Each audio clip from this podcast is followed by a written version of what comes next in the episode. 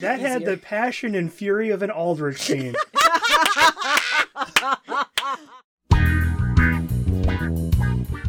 Welcome to the Xanadu Cinema Pleasure Dome with Wendy Bowlesby and Melissa Kirscher.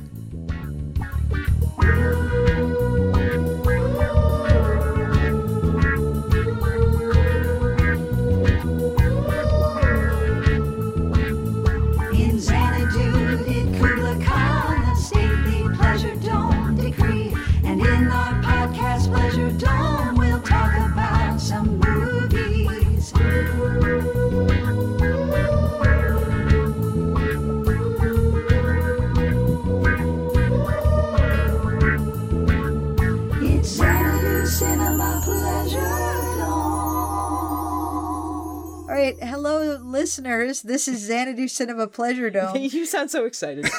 okay, we're gonna try that again. Okay. Woohoo! Hey, listeners, it's Xanadu Cinema Pleasure Dome, and this is like Stockholm syndrome because we're still talking to Noel. oh my god! We've been talking to him forever, and now it's like four episodes of Noel just.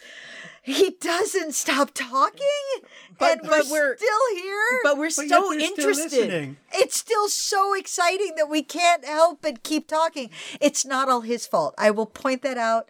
It's Yeah. not all his fault. Yes, he's talking, but so are we. To be so fair, we're they're also subjects with a lot to talk about. Oh, yes, yeah. but I think we're all contributing to the problem. So, hi, this week again, more John Carpenter because we didn't finish up last week. So, I'm Wendy. That's Melissa. and this is again No. and we're gonna keep going and like fasten your seatbelts and grab something to drink and get a snack because this is never ending, people. This is John Carpenter the second. What's after the fog though? Escape from New York. Escape from New York, Ah, yeah. which I just watched today again. oh, yeah. In Kurt all- Russell, baby. In all of the dystopian futures, this may be my f- one of my absolute favorites. Yeah, good. I just love the idea of New York. Fuck it. Put a wall around it. Fuck you. I, I, Isaac Hayes is the Duke. Yes. Just it's too much of a problem. We don't even all the good people seriously, gentrification, put a wall around it. We're leaving. No, no, no, no. You fuckers stay there. Not not to back reference to our Aldrich episode, but Ernest Borgnine running around. He's the connective thread of the night. yeah. Oh, Oh, Ernest. Adrian it's Barbeau so- again. and- Uh-huh. Yeah. It, it- there's so much to love about Escape from New York. It, I love Snake Plissken. I love Yes. that this is a man who really does have zero fucks to give. He's just yeah. Yeah, yeah, this is a man who unironically wears an eye patch and Zubaz. He's he's Camo behold Zubaz, the field where I grow my fucks. Lo, how it is barren. Yes. That is Snake Plissken right there. I would like to point out to you the field where I grow my fucks, It's and like, yeah. secondarily, I'd like to point out there are no fucks growing because I have way none they to can get him to do this is by putting a bomb in his neck, and that's literally the only way he'll do this. I don't give a fuck about your president.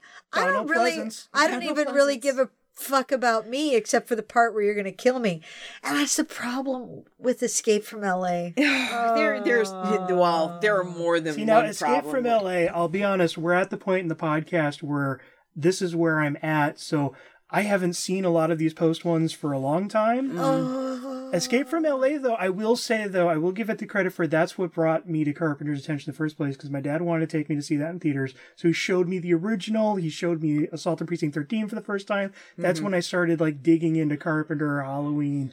And then you Live. followed it up by being drugged to Escape from LA. I am so Which again, sorry. I yeah, I remember not particularly caring about it that much, but again, I haven't seen it since 1997. We'll we'll come back to it. Yes. What's after Escape the from thing. Ah, this is the Thing. best movie Yeah, which ever. think- 1982, the thing, oh my god, it was which is- mind blowing. which is I in know. my top 10. yeah, Personal Ditto. top 10. It's in my Ditto. and yeah, and I do not make top tens. I don't talk about movies that are my favorite, but this is a movie that I'm always like, no matter what my favorites are, this is always at the top. See, top. it's infected the way you do things and has created its own life form. oh, mm-hmm. there is so much to love. I love how Rob he. Bottin's designs. I love oh, how he starts the movie the way he ends the movie. My husband pointed this out, where he's playing chess on the computer and he loses and he pours his drink on the computer. He's like, "Fuck you," Well, he's like, and that's how he ends the whole thing. Fuck you. I don't even care about me. I don't care that I'm going to destroy everything around me. Fuck you. I and he's and it doesn't even matter whether he's the thing Snake or whether the other the guys snow. is the thing. it doesn't even matter because he's he doesn't even care. He's like fuck you, yeah. fuck you.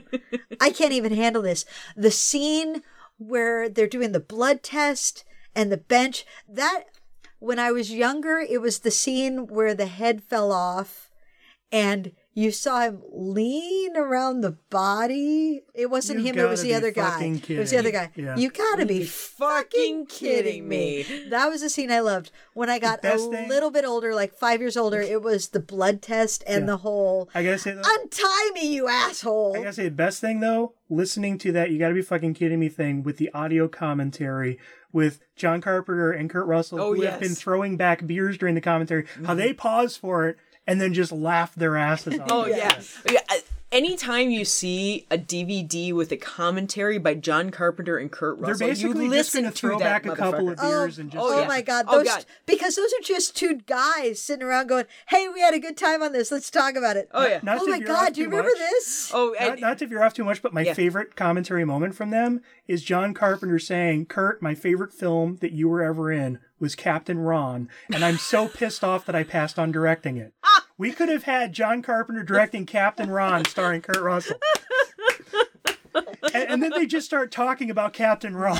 yeah. I know. Or or you know the the commentary on Big Trouble in Little China where they they just they they're talking about the movie and then they and then they just kinda- start watching and laughing they at it. just well they start watching and laughing at it and then they start talking about their kids in little league and they just like 15 minutes they're talking It's about like- completely unrelated It's like shit it's like two buddies throwing back beers, catching up, forgetting that they were supposed to talk about a film. yeah and then but you after don't care because they're so awesome. yeah Because and they're after so delightfully, and it's such a peek into their lives, into a friendship, and, you can see that they're friends, and that these are two guys who really had fun working And that's together. the problem with them not only making five movies together is we've only gotten four of those commentary tracks. We need more collaboration Yeah. so we get more commentary tracks. Yeah. They never did one for Elvis. I want the Elvis commentary tracks. where oh could- good god yes Oh my I- god, it would, yeah. It would be a two-part John Carpenter, Kurt Russell commentary because that was a mini series. Oh, but the thing, and what I love about the thing. thing is the practical effects.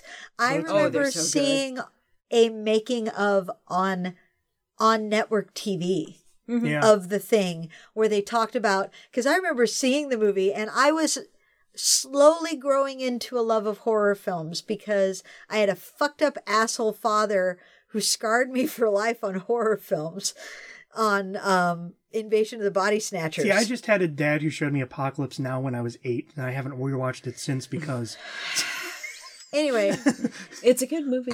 So uh, my mom was slowly breaking me into horror films and this was one of the early Mm-hmm. ones. And i remember so clearly the first time i saw the scene where they're doing the defib scene and the chest opens up and smack. And i was just like Guy with the arm. what the hell? Yeah, and then watching the making of where they're like okay this is this is a thing. It can be anything Yeah. it can be and you know what we could do yeah you know you know what we could do and they're just fucking around i'm Yeah. like and watching that making of oddly enough was another step along my ability to watch a horror film and enjoy it without being terrified Mm-hmm. Same here. I didn't really get into horror until I started understanding how movies were made because then it didn't scare me as much anymore. Yeah. And then I became fascinated about how you could do things that get reactions out of people. yeah and the, the fact that So these I guys were it. just playing they were playing and they were like you know what would be kind of fun and gross and awesome what if we just ate his hands Yeah. that would What- be fun What if we just had the guy's head just split open and a tongue shoots out, you know? oh yeah Yeah, why not? What if his head just sort of fell off, sprouted legs, and started crawling off? The other guys were like, Are you shitting me? I totally saw that. What if a guy just shows his hand in someone's face? it just like absorbs. See, and that's the other thing is I, I used to doodle a lot in my notebooks as a kid, but my figures would always be kind of lopsided. And the thing was revelatory to me of like, oh, I could just draw half of a person, the other half is just like splitting into a monstrous maw, and spider legs are coming out and stuff. And Well, of course, that's what you could do. How how did so you it's like miss all of my high school notebooks are just full of like things. nice, nice. the I got sent to the counselor's office because of how disturbing they were. Anybody listening to this podcast has totally seen the thing. Yeah. So we're just going to move on. Okay, so then we have Christine. Christine. Oh yeah, I really like Christine. so do I. It, it's It's, it's, kind of interesting like how it splits people for some Yeah. reason, but it's I, I think I'm not a fan, but I have to admit that I haven't I haven't seen it since I was a teenager. I, I think it's an excellent adaptation of the source material. Really, do you need to pause for you to stop? I have hiccups.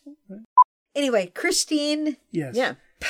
It's just so beautifully shot. and Oh, it, and it's- is a pretty decent adaptation of the source material. The problem being, as a fan of Stephen King's books, which Uh-huh. I am, I've read a lot of them. So have I.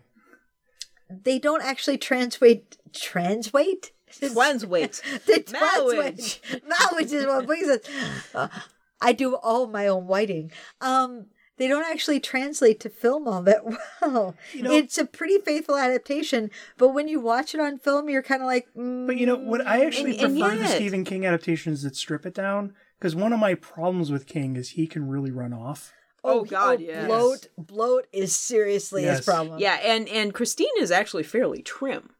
for him, Yes. Yeah. yes. Oh God. and, yeah. and then that's well, I haven't read the book yet. I'm going to when we get to it. Mm. We'll see. I remember one of my friends really didn't like it because of how much it, she felt it was bloated, but I, I like it because he Carpenter strips it down to just the basics. Mhm. Kid's got a car, starts killing the people who've messed with his life, right, and then that starts spilling over to him going after his own friends. right. and just the way he shoots that car, just the lighting, just that scene where the car's rebuilding itself after it's been trashed. Well, yeah, the entire book is about the love affair, the American love affair with the car, Yeah. and subverting that. And and Carpenter gets it. Yes. Yeah, but uh, I'm going to be the person, I'm going to be the naysayer here.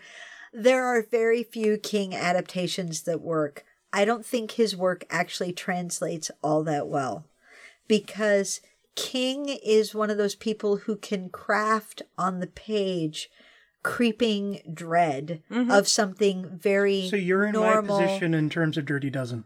very something that is very normal and mundane. You can be mm-hmm. terrified of a car in a King book. You can be terrified of your cat mm-hmm. in a King See, book. and I do think that translates to this movie because Oh, car yeah, scared the shit out of me. Yeah, it, it didn't work for me. Okay. Yeah. It But didn't it- work for me. but that but that that scene where it, it was Keith It- Gordon, right? Yeah, Keith yeah, Gordon. leaning over the car and like you have to fix yourself, and the and the And then ju- the car starts crumpling back into shape. uncrumpling. With- and, and the thing we got to talk about Carpenter and is he was the one who really started pioneering the lens flare yeah. and just the lens flares coming off those Well, ref- no, no, no, no. That was no? that was uh Cool Hand Luke. Okay Yeah, that that's where lens flare really started being used. okay so that does predate Carpenter, But, but, Carpenter But very again, definitely Carpenter, used it. Carpenter though, used though we know from Amblin that this is the era that J.J. Abrams grew up in yes, that's true. That's true. Very true. What's after Christine? Well, actually, I, I want to just Mm-hmm. add one more point, though, is talking about that. I think one of the things about Carpenter, in terms of his career starting to, to descend, is he lost Dean Cundy as his DP. Mm. Because a lot of these great films were shot by Dean Cundy, hmm who then went on went over to Spielberg Yeah. and became Spielberg's DP. And Well, before he- he before he uh, discovered Janusz Kaminski. yeah, before Yeah. Kaminski, Why did he leave Carpenter? because he, he because he was then doing like Back to the Future and Jurassic Park, and didn't want to do Prince of Darkness and They Live. Fair point, although Who Framed Roger Rabbit? I think he went to right after he left because They Live is pretty great. I know. Yeah, but it's not Jurassic Park. but It's I- not Jurassic Park. basically what I mean is he became an A-list cinematographer, and Yeah. Carpenter post Starman. Did we skip over Starman? No, no, Starman's That's a- coming up. Post Starman never really was an A-list filmmaker, Yeah. and it's I think losing Cundy was losing one of the key factors in terms of the image that we think of when we think of Carpenter films. Because all of his other films after that are still shot in the same way. It's just they don't have the same depth of field. The color just isn't as vibrant. Mm-hmm. The lens just isn't framed as perfectly. I mean, like, and it goes up to even like Ghosts of Mars, where it's like you look at it, it's like he's framing shots as he used to, but they're still not being shot They in still just the right way. They look cheap. yeah, Yeah. They look derivative. and I think that was also his problem new. too. Is once the film stock and the cameras changed, Yeah. he lost the tool that kind of made his signature look his Yeah. signature. Well, he, the was, next- he was very comfortable with Panavision. Yeah. And, and he's never been able to recapture that. no. No. Well, the next film is It is Starman. Starman, which I I I, love- uh, yes. Starman's charming. it's so. charming. I mean, it's it's Jeff Bridges. and Karen Allen. And Karen Allen, and it's it's um It's it a- happened one yeah. night with aliens. And it, it's just it's a That's a really good encapsulation. it's a Yeah. perfect blockbuster too of a woman and the alien and her alien dead husband taking a road trip while the government's coming after them. It's it's it's the closest he ever came to doing a mainstream blockbuster. it's sweet and romantic Mm-hmm. in a way that um not a whole lot of his other films. No, and were. again- Well, you know, uh, Memoirs of an Invisible Man kind of reached for it, but never made it. Which it. that's one of the few I haven't seen yet. oh, really? So Interesting. w- uh, I'm looking forward to getting to that. I know William Goldman worked on it too. yeah. But yeah, no, Starman is just it's it's a really good movie. I just don't think it's as striking as some of his other films, but it is still a really good movie. it's not particularly new, no, but it was the most mainstream. Mm-hmm. right. It's it's the furthest he's ever come to being a mainstream director.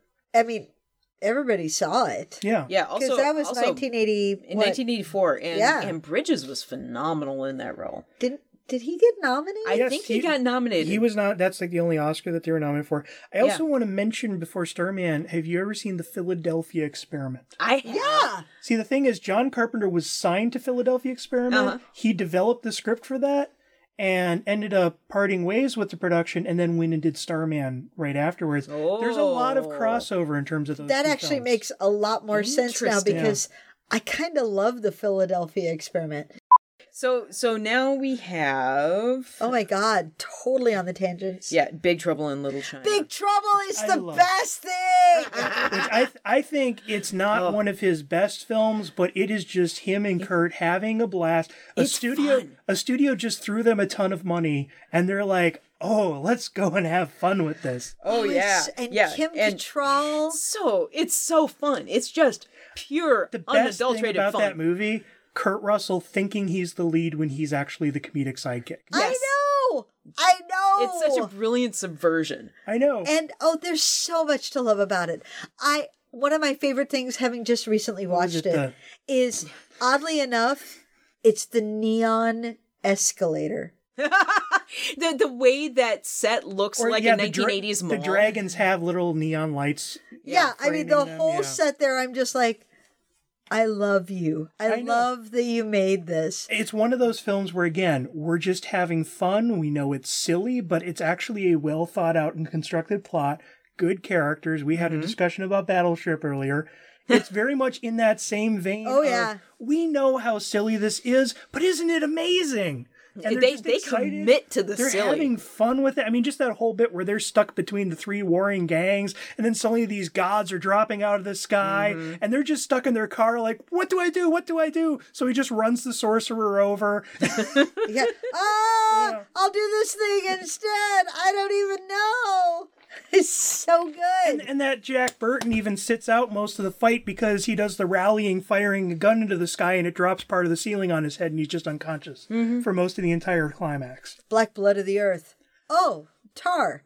No. And then like talking Black about blood of the earth. and then talking about all the various hells and all that stuff, and then that great bit where Kurt Russell's in the wheelchair shooting down the stairs and like right over the pit, and he's like, "No!" Yes. Aren't you gonna Yes. kiss her? Nope.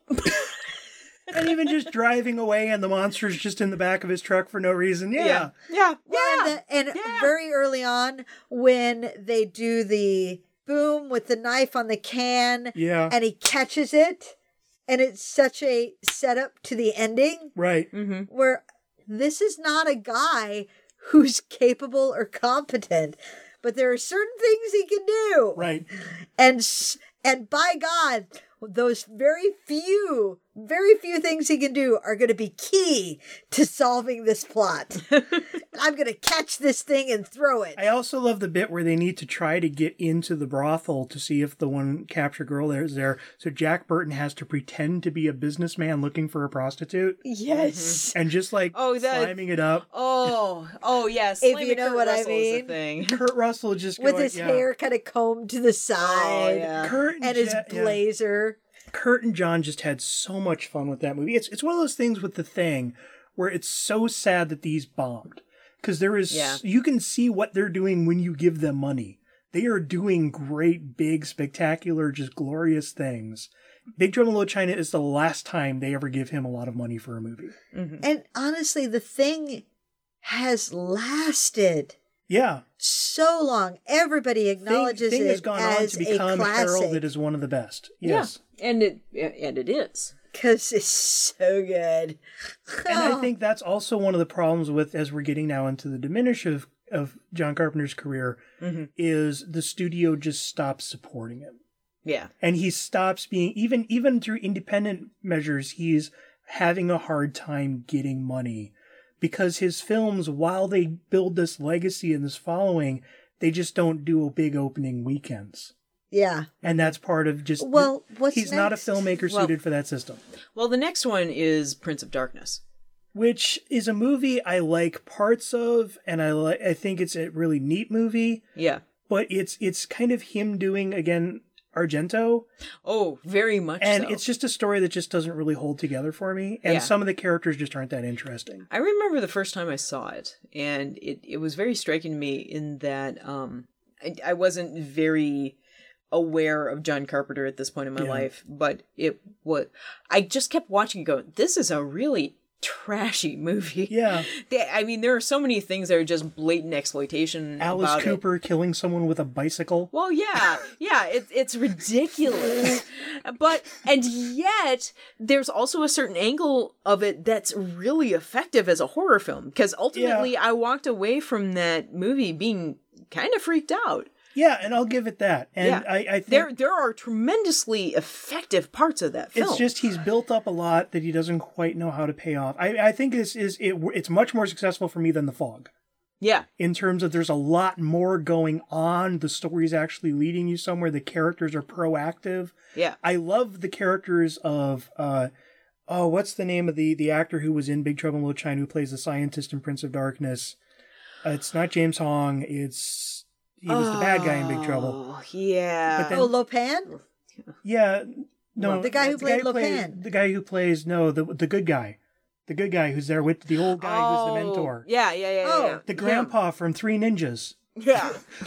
Ape Fu Young? Yes, I I love him and Donald. Him as the scientist and Donald Pleasence as the priest. Yeah. Play off each other really nice. I just think a lot of the other characters just aren't that interesting. Oh yeah, the, like the main characters just don't have that engagement. And it's but again, God, it's it's really been neat. forever since I've seen Prince of Darkness. it's like really interesting ideas and i think this also goes back to that we didn't mention with season of the witch is Nigel Kneale the guy who wrote the quatermass movies Yeah. specifically quatermass in the pit Yes, Which- which is phenomenal. Which is- listeners, if you've not seen Quatermass in the Pit, that's an amazing yeah thing. you don't even need to watch the quatermass experiment quatermass do they're fun films but Yeah. quatermass in the pit is one of the most influential films john Yeah. carpenter loves it spielberg loves it chris carter who created x-files just Adores tore- yeah adores that entire uh, character of professor quatermass Mm-hmm. quatermass in the pit is the pinnacle is like the framework that carpenter was trying to hit with season of the witch and prince of darkness to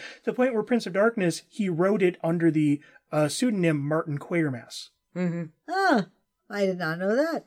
See, and it should also be pointed out with uh, Prince of Darkness and They Live, he had spent like six, seven years away from writing his own movies. He was having other people come in and write his movies. With Prince of Darkness and They Live, it's him coming back into the saddle, crafting his own stories. Wow. What, Vic, Victor Wong, that was the name of Victor the. Wong. So was They Live after Prince of Darkness? Yes, and they Yeah. were they were done part as part of a three picture deal where both of those did so bad at the box office they just kicked them out before he could do the third picture. Oh, I, know. liked They Live. They Live is brilliant. Prince of Darkness.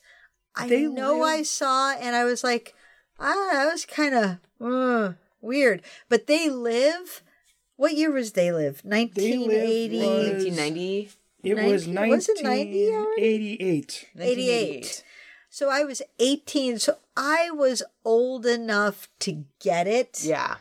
Like right at the point where I was starting to be like, oh, that's, oh. See, for me, they live the first the first half of the movie. I love because that's when you just get all the great iconic stuff. You get the great Mm-hmm. Yeah. setup of the story. You get the the bubblegum line. Yeah. I just came here to And then and you get kick the some ass and juice. And then the fight with with David Keith yeah, Yeah. the, the, Keith the alley David. fight. Yeah. Keith David. and and just that just amazing alley fight. And I think my problem with the second half of the movie, with the exception of the last two minutes, Uh-huh. I think it starts to lose that humor and that fun and just kind of takes itself seriously. Yeah, it just kind of loses steam a little It bit. And then it comes it But then you get that great little. punch, and then especially that final shot. Yeah. What's wrong, baby? What? What? I don't know. It all hung together for me, but I was 18. Yeah. Mm-hmm. And so every time I watch it after that, I still remember being 18 where I'm like, this is great. I, lo- I love how I think it, amazingly cynical that movie is. It's brilliantly cynical. Yes, yes, consume, Obey. but I think, I think obey. it's neat that that and Prince of Darkness are very much a kind of pair of movies, and they're Mm-hmm. very much the spectrum of Carpenter terms. You got the action movie, you got the horror movie, but they're both kind of still not him at his peak at either form. right. He's still just not doing them no longer at, at the best that he could because he's lost a lot of the crew that supported him and those other ones. He's lost the support of the studios. He he literally hadn't been writing for a while, so he's gotten a bit rusty. I I mean, don't get me wrong, I love They Live, but I I have always wondered what would that movie be like if Kurt Russell had been the lead See, instead and of he Rowdy intentionally Roddy wrote it for Roddy. But Rowdy Roddy Piper is perfect. He, See, and again- he's he's really fun to watch, but he's See, not but actually a again- really good actor. But again, that's my problem is that the first half of the movie fits Rowdy Roddy Piper in terms of that kind of over the top wrestler tone, and the second half loses that and wants him to be a dramatic actor in a straight Right. sci-fi action movie. I'll which agree is with that. why I'm like, okay, look, I love the movie, but what if you had an actual actor? Okay, so back to John Carpenter. So then there's Yeah, we, we have Memoirs of an Invisible Man. which I haven't seen. it, It is. It's kind of this weird offshoot, and I find it very forgettable, which means I watched it a while ago and I don't remember much about it and I it. know it's a problem because Chevy Chase wanted to be wanted it to be a dramatic film. Yeah, Carpenter wanted it to be a dramatic film. The studio wanted it to be a comedy. yeah, and because and it, it starred Chevy Chase. Yeah. So Yeah. it's supposed to be a comedy, right? and, and it's and it's kind of Isn't it this. Sam Neill is the bad guy? Oh God, I don't even remember. But yeah, uh, Chevy. Ch- it, it, it's kind of this. It's it kind of winds up being this Man, sweet yeah. romantic comedy, Yeah. sort of. With Daryl Hannah? Or- I can't even. I, oh, you might be right. It might be Daryl Hannah. All I remember is Chevy Chase, and he's invisible, and then there's a scene in the rain, and that is literally as much as I can remember. And I remember like That's ILM exactly how much I remember and it. I remember ILM really pulled out the stops on the effects, but Yeah. it just yeah. Yeah, It was a compromised studio film and Carpenter was kind of starting to wind down there. Yeah, And then his next one, Body Bags, which I again haven't seen. yeah. I haven't seen Body Bags. I, Either. I I know some people who really like it, some people who don't. I know he only directed a couple of segments. I know Tobe Hooper did one of them, Mm-hmm. and he, he and Carpenter himself gets to play the Crypt Keeper basically, oh, that's nice. as literally a corpse that wakes up in the morgue and starts introducing these horror stories. and it, and it's like a cameo palooza where he's got like Wes Craven playing a supporting role and Mm-hmm. Tobe Hooper's in it and like Sam Raimi's popping up. It's one of those ones where it's like let's just have all the horror director buddies Mm-hmm. show up in my movie. Aw, that's kind of nice. And then we have In then the Mouth of Madness, In the Mouth of Madness, which I think is the last great Car- the, Carpenter the, movie. the last of the great. It's Carpenter. still it still has a few bits that are a little wonky, but I don't care. Oh I God, love it.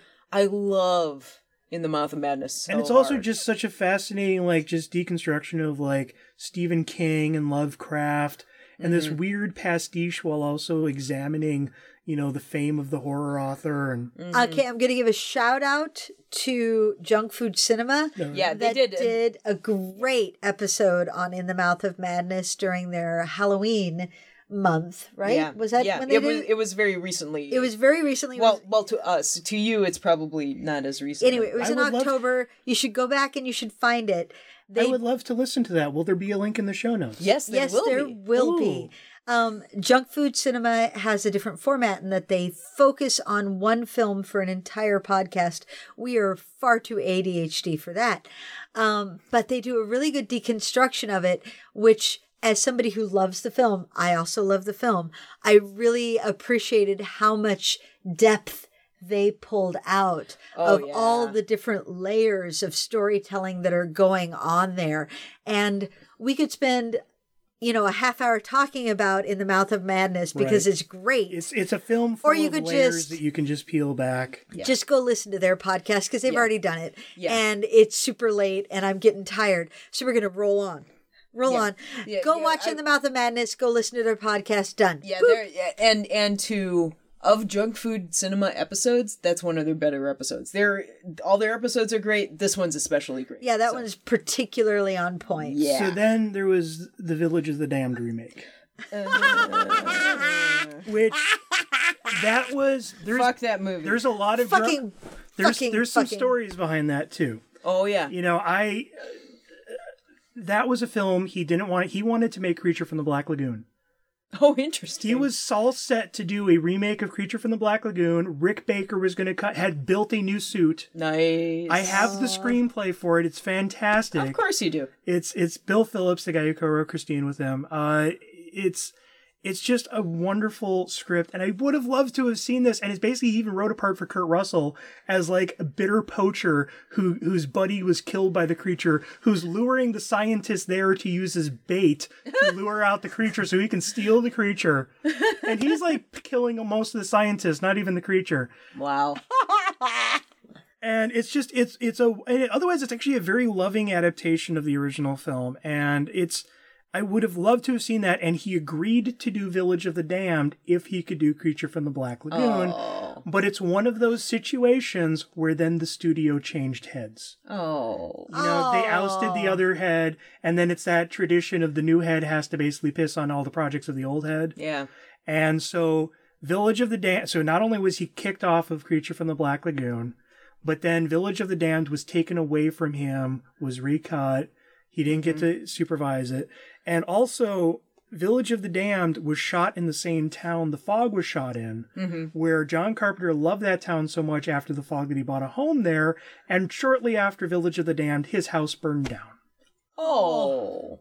Oh. So I think That's just sad. I think Oh, I'm sorry for you, John Carpenter. See, and then he, I think this also kind of explains why he starts to lose a bit of that fire in him because he's had just a lot of shit happens all at once. And then we get Escape from LA, where they tried to recapture the magic and it just wasn't there. Oh no. I, I mean even Debra Hill came back for that and it's like, hmm. for me, I mean, because I, watched it. Yeah. I watched it.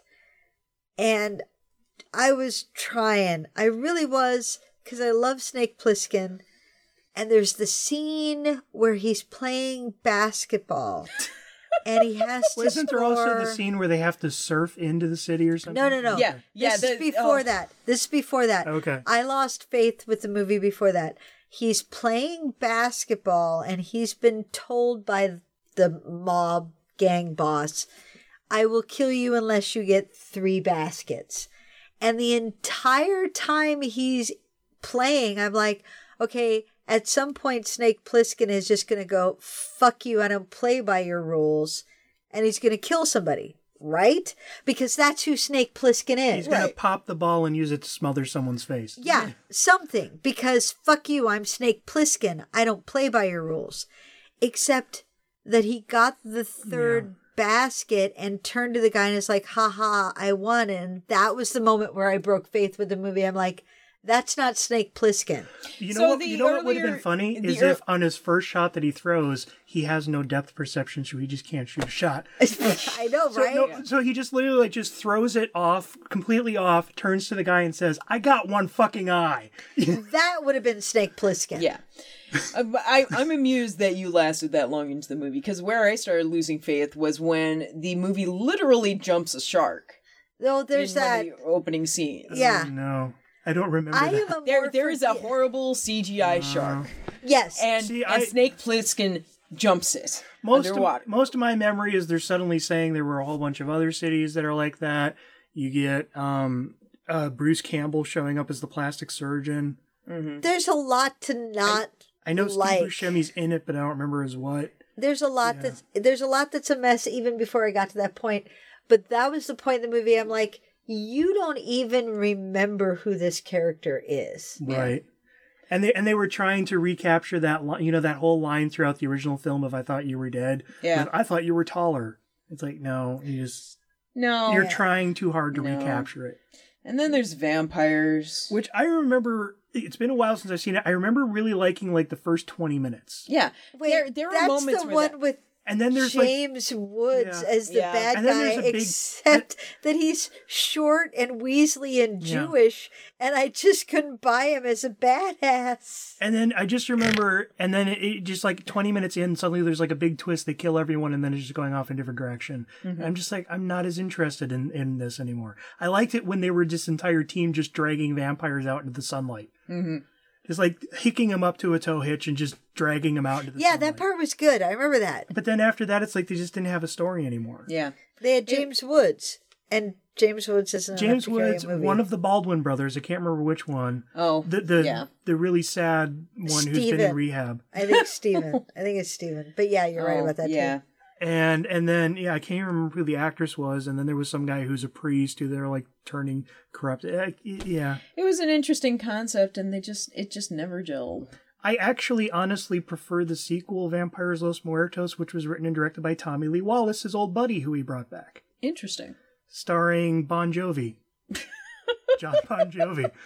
I I, I love that you It's- watch it's- these things. It's not a bad. It's not a great movie. It's just it. it it's more consistent. It's at least more watchable than the first. Because the first one is just it's literally aimless. It doesn't go anywhere. And this is how we ended up doing a John Carpenter intervention because you watch these movies and go, how is this you. the same guy that did these movies? And now it's like you didn't even read the script before you started shooting it. Vampires was written by Don Jakoby, a guy who wrote Philadelphia Experiment. It doesn't matter. Did you read the script before no, you but I'm started saying that shooting even it? even the writer just wasn't bringing the same magic anymore. And yeah. It just and, and and it's followed by Ghosts of Mars, which is even more atrocious. You know, which I oh. actually don't hate Ghosts of Mars. I Oh, don't the, love it. okay, okay, okay. Explain yourself. I don't. I actually like the fact that it's basically doing a redo of Assault on Precinct 13. I actually really like the first 40 minutes or so. I really like Natasha Henstridge. I I think it's an interesting character. It's an interesting world. I think then once you get the whole monster horde, it's just not that fun anymore. Yeah. And again, it's I think the beginning of the movie, he's actually starting to bring in some of that old magic in terms of how he's shooting things, the score and everything. But then it just it it just kind of falls apart Yeah. but I don't I don't hate it. I didn't find it atrocious. It kept my interest at least. It did not keep mine. I got bored. I did. Yeah. I got bored. I was like, I preferred it to vampires. eh, well, Yeah. Yeah, I, I, I remember it lost me at the first balloon wipe. It's like, was that a fucking balloon wipe? Yeah. Was did I actually see a balloon wipe used on this movie? And I'll Just- say I actually think the Assault on Precinct 13 remake is better. Which I, I like the remake. What I love about the Assault on Precinct 13 remake, not to veer off into that Yeah. too long, is that it is actually a different take on the story. Oh, in that it's not gang members, it's corrupt cops. It's literally the full forces of a SWAT team coming down on this little abandoned police station. They're corrupt cops trying to kill the gang leader who's about to rat them out to the to the courts. there there's also a French remake of Assault from Precinct 13. I've heard Nest, about this, Nest of seen it. Wasps, which is actually quite good. It's fairly Okay. faithful adaptation, but it, it's got a certain flair to it. I rather like And then what I also love is that the raid is basically the inverse yes, of like they're Yeah. inside trying to get out. yeah. Yeah, I, I love the raid kind of ties in that nicely. But I mean, like the Assault on Precinct 13 remake, I think is a perfectly good movie. It's just it's not the original, and it's not a great movie. Right. But it's nice. It's a nice, good, solid thriller. It's a clever spin on the concept. It's a pretty good cast. Mm-hmm. I think it's a remake worth watching. And in fact, you know, I, I think he's had a lot of luck in terms of remakes that are different from the original. They're just not good. Right. Like The Fog, I think actually has a better built storyline underneath it, the remake, and that's about all I will give it. Mm-hmm. Because it's otherwise a horrible shit movie with a shit cast and just shit effects. It's just shittily made. And then Halloween is Rob Zombie. Yeah, fuck that one. So, anyways, then so there's anyway- the break that he takes, and then there's, There's a long break, and then Masters there's of Horror. Masters of Horror, his two segments from Masters of Horror. which of I've Horror. only seen cigarette burns. I haven't seen pro life. I have haven't not seen Pro Life. I've not seen Pro Life either, but cigarette burns I'm actually quite fond of. yeah, yeah, it's, actually, it's it it is. it's it's a good little It's like competent. It holds together. It's it's like a small little companion to In the Mouth of Madness. It's- I think. Yeah, because it's, very Lovecraftian, and it's also The Ring, except it's with a Yeah. movie Yeah. instead of and a it's, videotape. It's complete. It's complete and it's focused on this story. It doesn't wander off because it doesn't have any time to. Yeah. Because it's an episode. I really like cigarette burns. Yeah, me too. Yeah, and, and it has Udo Kier. It See, does. I don't. I don't think it's it's particularly fantastic. I don't think it's him doing anything he hasn't done just as well elsewhere. But it's still a good thing. Well, yeah, it, it- the fact that It's he a had good done- reminder that he can still do some good things. Exactly. There, there had been so much crap before that. It's like, oh, I haven't seen this John Carpenter in, In a, a really while. long time, and it's so nice. And to it's see got him. Norman Reedus. Which I'll be honest, I didn't love him in that role, but I'm just not huge on him as an actor, anyways. I don't think he's a bad actor. I just think he's a very specific actor. right. For me, at that point, when I saw it, he was still the brother from Boondock Saints instead of being from The Walking Dead. And so that gave him Okay. a certain pass of, See, and I haven't "Aw, I'm such a fan of you because I, I love haven't the seen Boondock, Boondock Saints. Saints. Oh, the Boondock Saints. Oh. That is a that is a glorious mess of a movie as oh. well. It is a glorious mess that really holds together on the first viewing, and then you watch it a second time because you had so much fun and you loved it, and you go, "Oh, what? Wait." And yet, it's still fun. Okay. And you In its still and you still love it, and you just go, you know what? Yeah. Never mind. I mean, I'm- There's I love there is this. supreme Willem Dafoe in them. Oh my god, that is the best Willem Dafoe in that movie. There was Also- a firefight. One of the things I also like about Cigarette Burns and In the Mouth of Madness is it's him kind of straying into noir. In Well, terms of well, the, I mean- the detective investigator, you know, kind of breaking into this this subculture. Well, isn't and it? I feel like that's part of the Cthulhu mythos is that Right. person who's investigating who gets led down the garden path towards madness mm-hmm. right. and gets told right at the beginning, "Don't But go like any the clo- further, you'll go Well, mad." I mean, it's, it's the closest we've ever seen Carpenter stray into noir. I don't know. I feel like it's so quite overshadowed by the Cthulhu esqueness. Well, yeah, no, it, it it's be- very it's it- it's so more right. Lovecraft. I think it starts more that and then folds into that. Yeah. Yeah. Though I will say the ending of In the Mouth of Madness is also a very nihilistic Oh yeah. noir ending. Well, I well I'd say that's The Lovecraft. madman sitting in the movie theater watching the end of the world. That that's know? all Lovecraft though. I know. Well, I no, know, I'm Lovecraft wouldn't have that- that characterization to it. He would. He would have the world would end. Everyone goes insane. He wouldn't have the guy laughing in the movie theater while he's watching it all. True. But then again, that that movie works on. Lovecraft was not a character Mm. guy. Well, I'm, uh, mo- I am one of those people who's not read Lovecraft. I I've have. only experienced Lovecraft through the interpretations. Robert E. Howard film. was the character guy. So for me, that is pure Lovecraft, not noir. Not that Lovecraft isn't noir, because there are a lot of elements that are the same, No. Well, I mean, the but thing they're about parallel. even even in Call of Cthulhu, where you're getting this whole investigating the backstory, it's just all about what you're uncovering. Yeah. It's not so much the story of the investigation, the people involved in it. I mean, you could. Build, I mean, you could the build horror one. of Red Hook, you get the investigation. Yeah, I mean, you could build a great noir adaptation. But of it. but really, the more noir author, oddly enough, is Poe because Yeah. he has that whole strain of. and he detective has the characterization. He has the broken people. He Yeah. has. Yeah. King has Cthulhu as Lovecraftian tales too. Yeah. Well, yeah.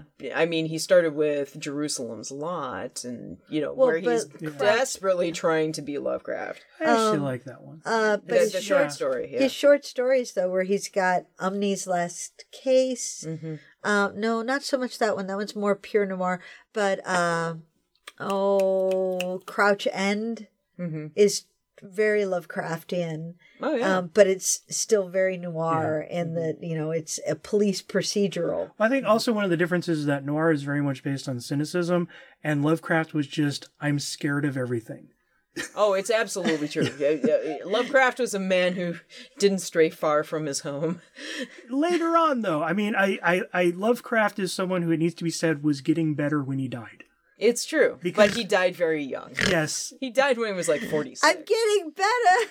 no, no, seriously, No, it's true. It's he true. he was an incredibly racist, xenophobic guy, but through the connections that he was making, he was someone who, if any fan letter that was written to him, he would respond to. Yeah. and he started building these amazing correspondences all around the country, and especially the friendship with Robert E. Howard, who was a guy living in the South who went to black churches and was an incredibly progressive writer, and you have him being exposed to these worldviews and challenged his own worldviews. And he was even starting to admit, look, I think I've, I've come from this because he was mostly just uh, repeating a lot of what he was burned into him as a Yeah. kid from his mom.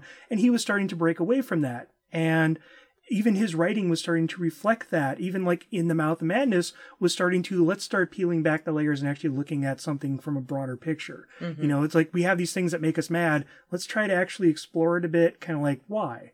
Why is this so scary? You know, why is this scaring me when it's just this old dead thing? Mm-hmm. You know, and You meant Mountains of Madness, not in the Mouth of Madness. I'm sorry, at the Mountains Yeah. of Madness. And then he gets to the point where he's where he's starting to move away from that, and then he dies at 42.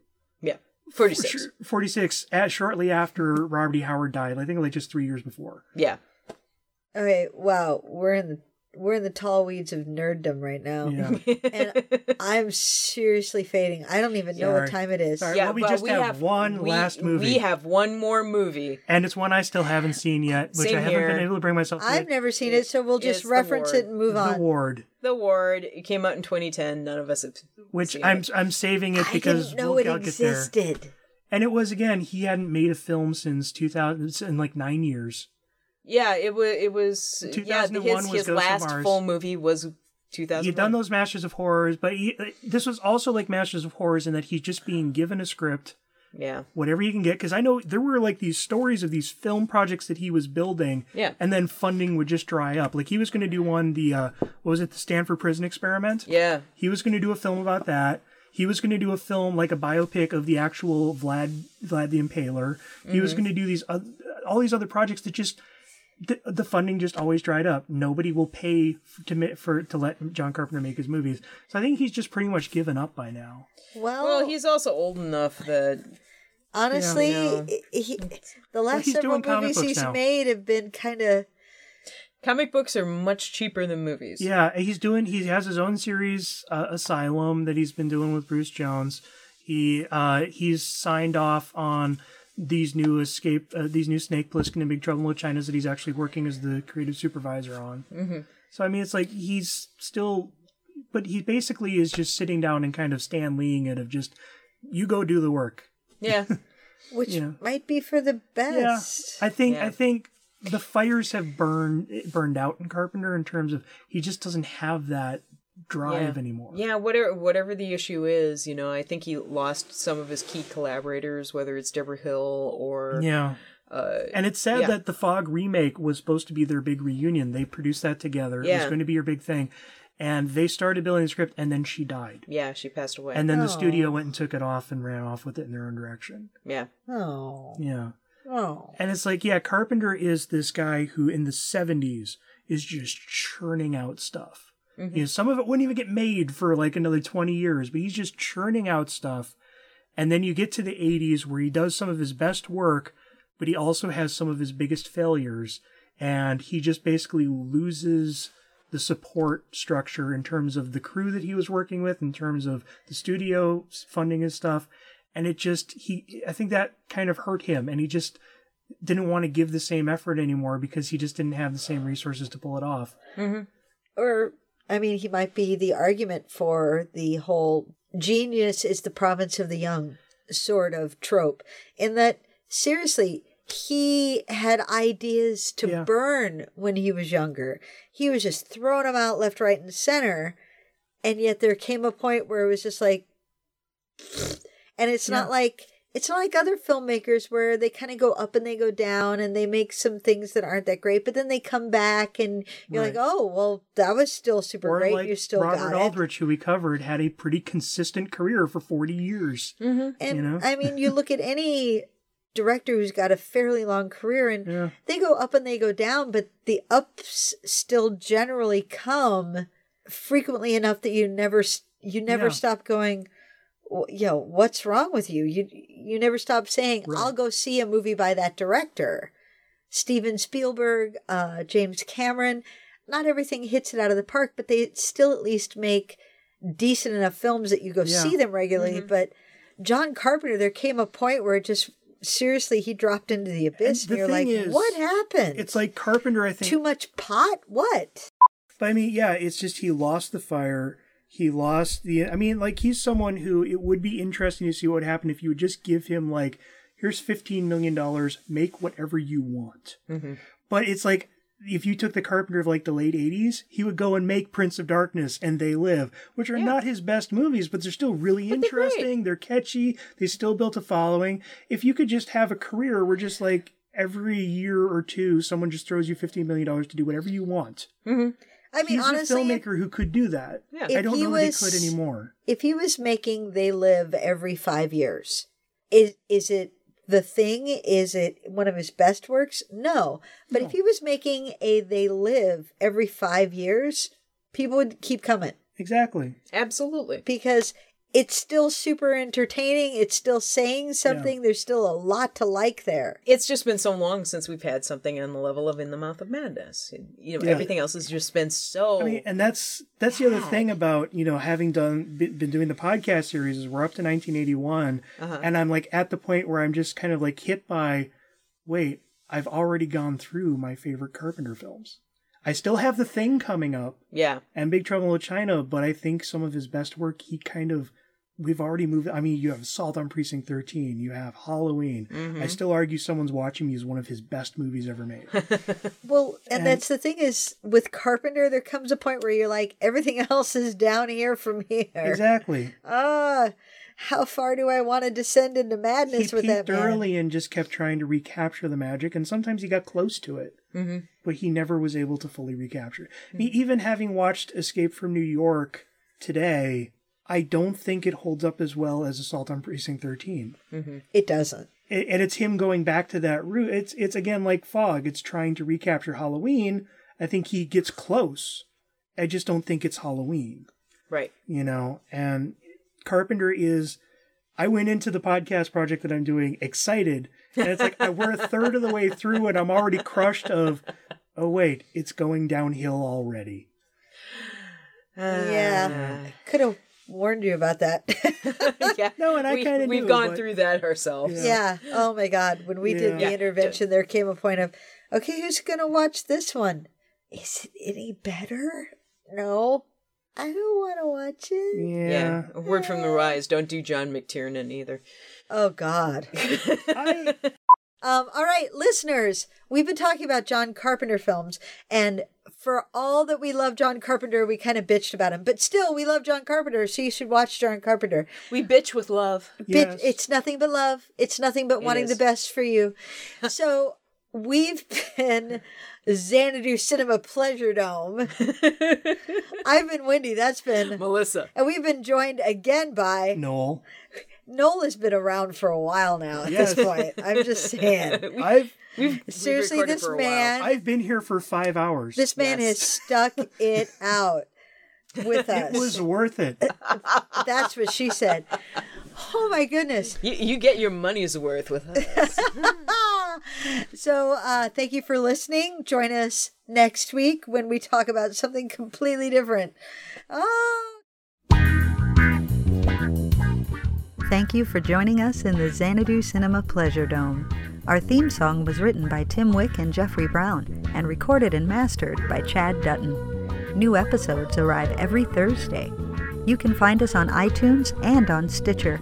You can also visit us at xanaducinema.com, follow us on Twitter at Xanadu Cinema, and like us on Facebook at Xanadu Cinema Pleasure Dome.